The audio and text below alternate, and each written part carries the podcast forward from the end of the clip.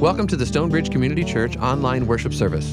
Today you'll hear the Word of God read, the message from this weekend's in person service, and two songs to guide you in worship. Thanks for joining us today. Hello, I'm Pastor Jon, for those of you who haven't had a chance to meet yet. And I have to say, Pastor Jonathan did a good job of summarizing last night. However, he left out the best part. So I don't know if he did that good of a job. Where is he? He's not in here. Okay. Yeah. We celebrated a baptism last night. Um, Natasha Gupton. He didn't mention that, did he? Yeah, there you go. Natasha Gupton was baptized. One of the students in confirmation decided that she wanted to also be baptized who hadn't been before.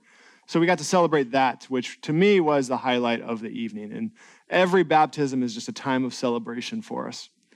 So, don't tell him I said that, though. He did a great job.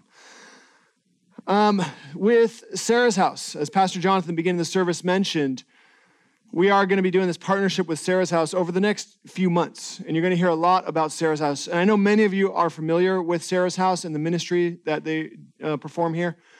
But for those of you who aren't, Sarah's House works with women who are making changes in their lives. Um, they have different houses, um, facilities that women can go and stay at who are making necessary changes in their lives, and they support women through those transitions. So, I do encourage you to, to begin that process of supporting them in that ministry by taking the baby bottle. And over the next few weeks, whenever you have change, if you have just any money left over, you just put it in the baby bottle, however small it is, just put it in there. And then on Mother's Day, we're going to ask everybody to bring those back here. Um, and it's going to support the women who are there and the children who are there at Sarah's house. So those are at the hub right out there. Um, grab one on your way out and um, also, be ready that we're going to have some other ways for you to support Sarah's House. Um, not just um, with the Baby Bottle campaign and not just with the golf tournament, we're going to have some other ways as well coming up here. Laura, did I do it justice? Laura is the director of Sarah's House, and she also attends here as a, as a member. That right? Okay, great. Yeah. If you have any other questions, you can always ask Laura too. She'll be here in a few weeks uh, speaking to us and letting us know more about the ministry. But I invite you to just come alongside the work we're doing with Sarah's House. But for this week, this is Palm Sunday. And as Pastor Jonathan said, it begins Holy Week, where we journey to the cross and to the resurrection with Jesus. So I'll be reading from Mark chapter 11, verses 1 through 11, and I invite you to hear God's word.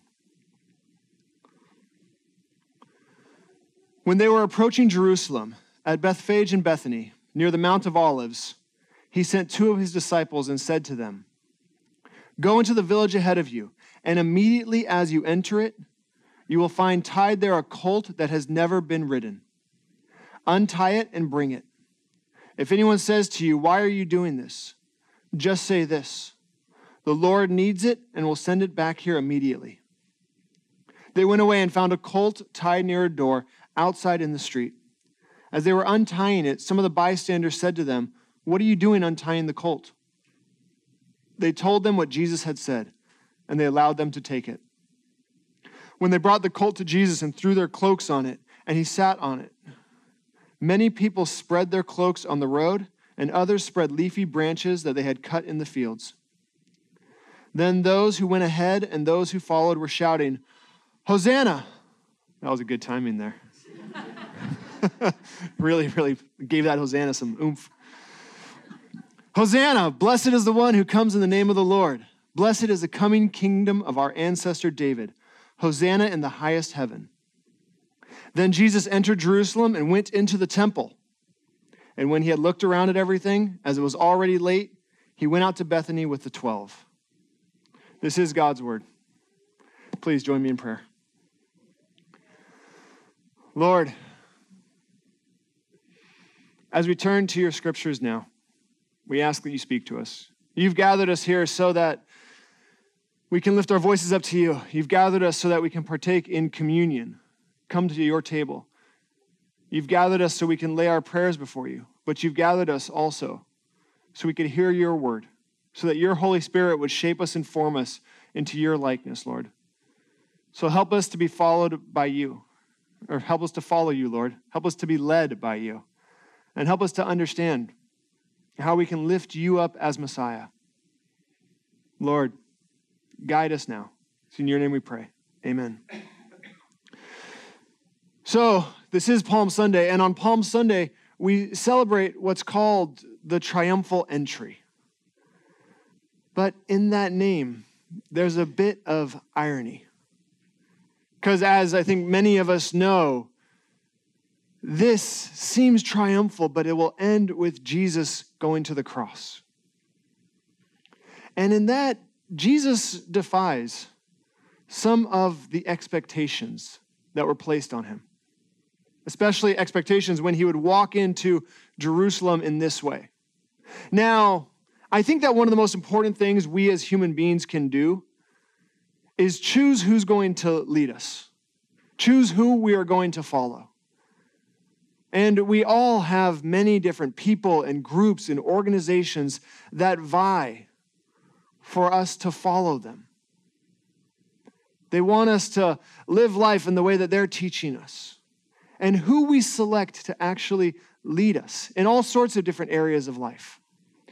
Whose authority we decide to submit to, it's one of the most important decisions. It will shape who we are. I know there's a few of people who say, like, well, I'm independent, I don't lead, or I, I'm, I don't follow, I'm a leader.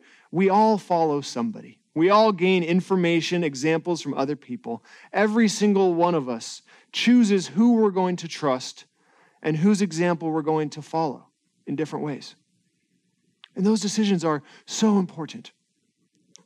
And I raise that issue because in this passage, Jesus is essentially auditioning for the role of leader. It's specifically the role of Messiah here. But Jesus is portraying himself as the Messiah. It's really clear, actually. The language that is used here, the Hosanna, the coming kingdom of David, all of that is connected to the Messiah. Uh, the him riding in on a colt, and we know it's a young donkey, that comes from a messianic prophecy in the Old Testament. And if you read the way the passage is set up, Jesus has arranged this. He's set this all up. The disciples know where they're supposed to go, they know what they're supposed to say. Jesus has arranged this. He's intentionally presenting himself as the Messiah. And that may seem obvious to many of us because you think of Messiah, you think of Jesus because we're Christians with 2,000 years of history that ties the Messiah to Jesus. But in Jesus' day, it wasn't actually that clear what the Messiah was supposed to do. People had all sorts of disagreements about what the Messiah was supposed to do, what that role meant. It comes from Hebrew and it really just means anointed one. And there was all sorts of debates about what was expected of the Messiah. You can even go back and look at history and see some other false messiahs who gathered followings, who they claimed the role or somebody else put the role of Messiah on them. And you can see that they don't really all line up perfectly. There's one, his name was Zerubbabel. It was during this period where Jerusalem was occupied by the Persian Empire, and he was a governor. And he helped to build the temple. The temple had been destroyed by Babylon. He helped to rebuild the second temple that was there. And people called him a Messiah. He was a governor of Persia. And when people called him a Messiah, some of them wanted him to try to overthrow the Persian Empire, to kick them out of Jerusalem. He didn't do that, he let those expectations down. But for a time period, he was called a Messiah. And then a couple hundred years later, this family arose. A new empire had taken over Jerusalem. It was a Greek empire.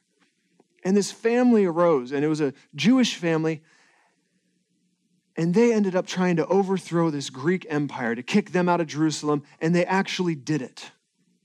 They revolted, they won the war. Jerusalem was theirs, and people started calling members of this family the Messiah. Different members of them at different times the Messiah, because they'd overthrown this empire. But as time went on, they became corrupt. They didn't live up to expectations. And then eventually the Roman Empire came in and took over Jerusalem. And what's interesting is that at that point, King Herod begins to be called a Messiah.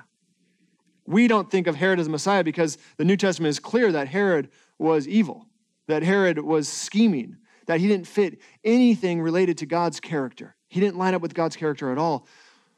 But people nonetheless in the day, in, in that day, called him Messiah. He ruled at the behest of Rome, though. He never overthrew Rome. But because he ruled and there was peace, as long as they did what Rome said, some people called him Messiah. And then a hundred years after Jesus, there's somebody else who claims the role of Messiah, who tries to lead a revolt against Rome, tries to kick the Romans out. And it's an utter failure. It's absolute failure. It doesn't take Rome long to end this revolt.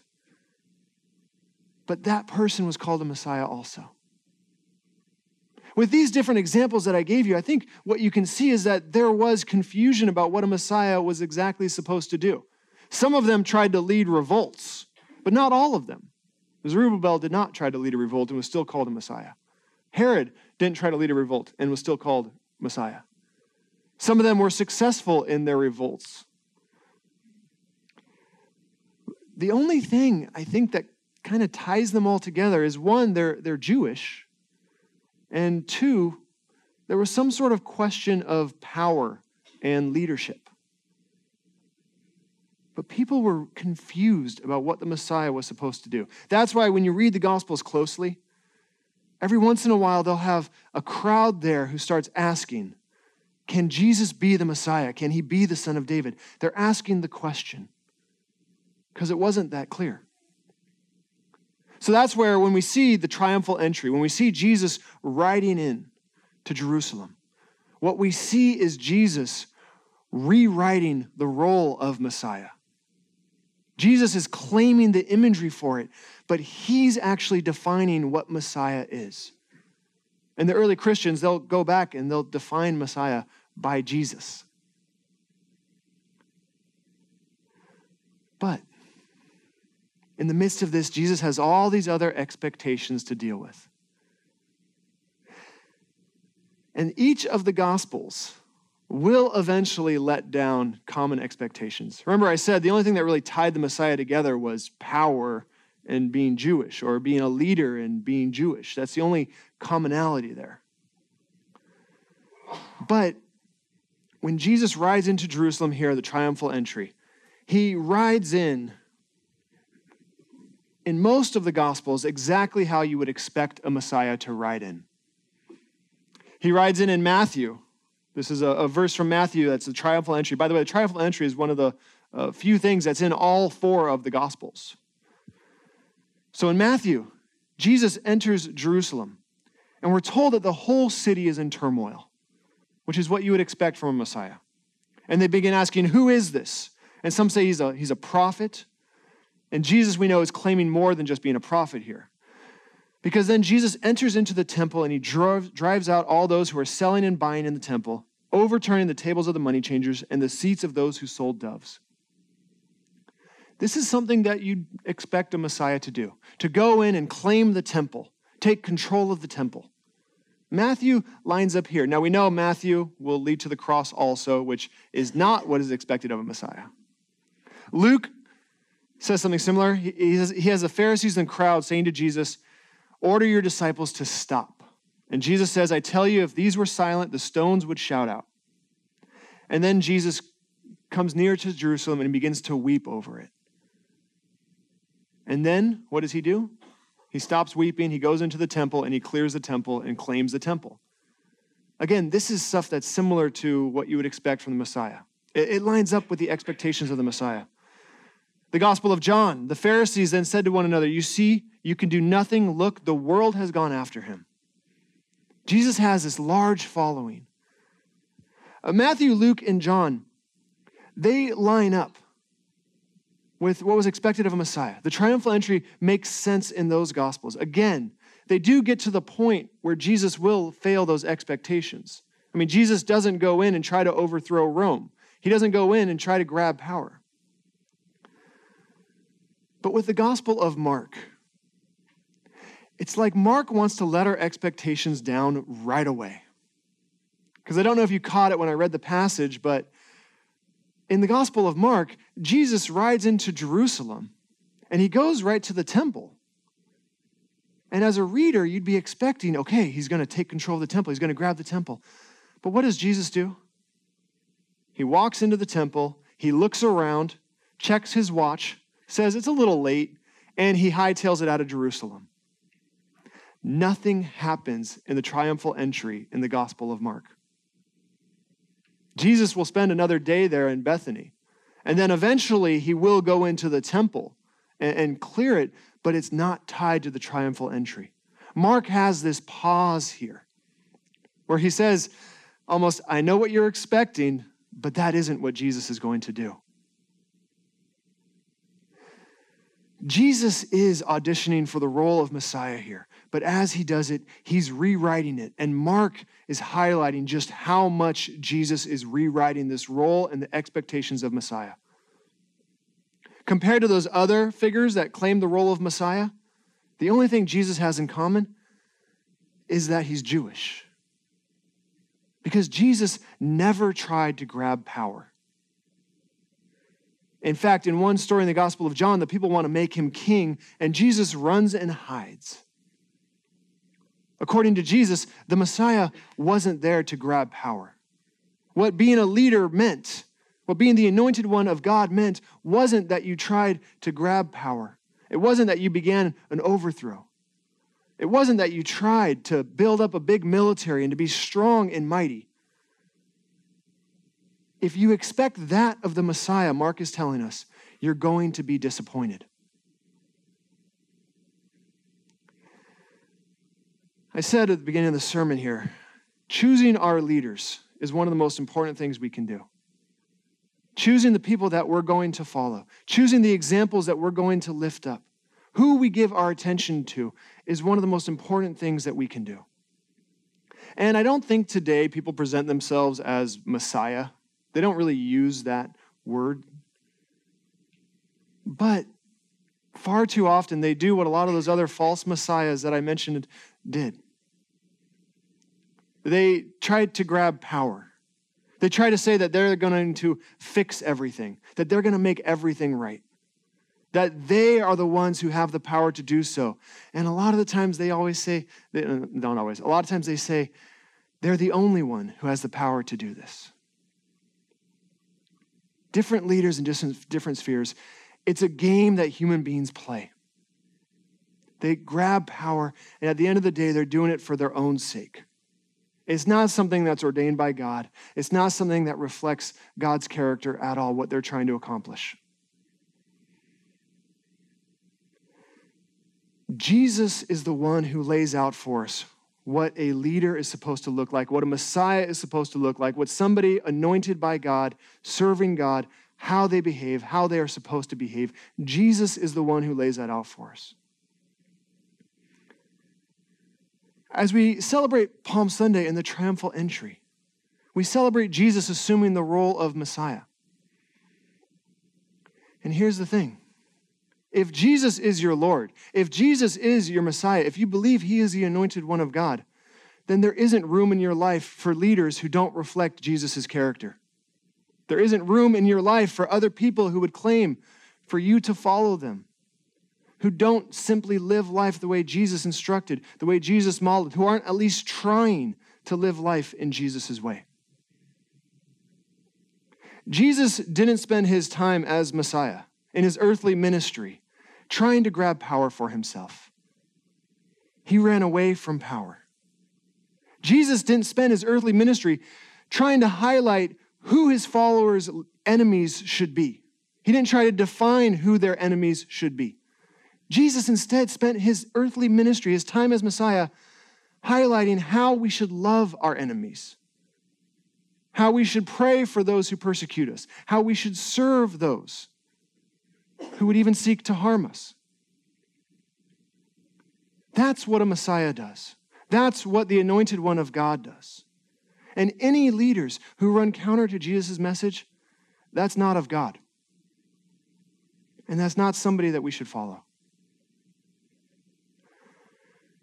Jesus is the Messiah, and Jesus is the Messiah in his way, nobody else's. And let me just say the way of life Jesus lays out for us, I can't think of a better, more perfect, more beautiful way of living life. It runs counter to everything the world teaches us. The world teaches us to defend ourselves, to protect ourselves, to secure ourselves. And Jesus says, sacrifice yourself. And there's something in that sacrifice that God blesses, that reflects God's character. So this morning, as Jesus enters into Jerusalem, recognize that the triumphal entry is an ironic name. He doesn't enter in to triumph, he enters in to die, to go to the cross. And through God's victory and the resurrection, there is a triumph that is accomplished, but it's completely different than what anybody expected. Jesus rewrites the role of Messiah, putting sacrifice at the center of that role. If you want to follow this Messiah, be prepared not to fight, not to win. Be prepared to lose and be prepared to sacrifice on behalf of the world that God loves dearly. That's Jesus' example here. So please, pray with me. Lord, you are the Messiah. You're the one who defined that role. And Lord, when you did so, you rewrote the script of what a Messiah is supposed to do. You changed the expectations of the Messiah. And Lord, it's so easy for us to be enamored with leaders who speak strongly, who speak powerfully, who present themselves as having all the correct answers, who present themselves as a solution to our problems. But help us to run from those types of leaders, Lord. Help us to pursue you, your way of being Messiah. Help us to sacrifice in the way you sacrificed. Help us to give of our lives for others in the way you did. Instead of going around trying to fight, Lord, help us to go around trying to heal in the way you spent your time in your earthly ministry. Lord, help us to be your followers in this world.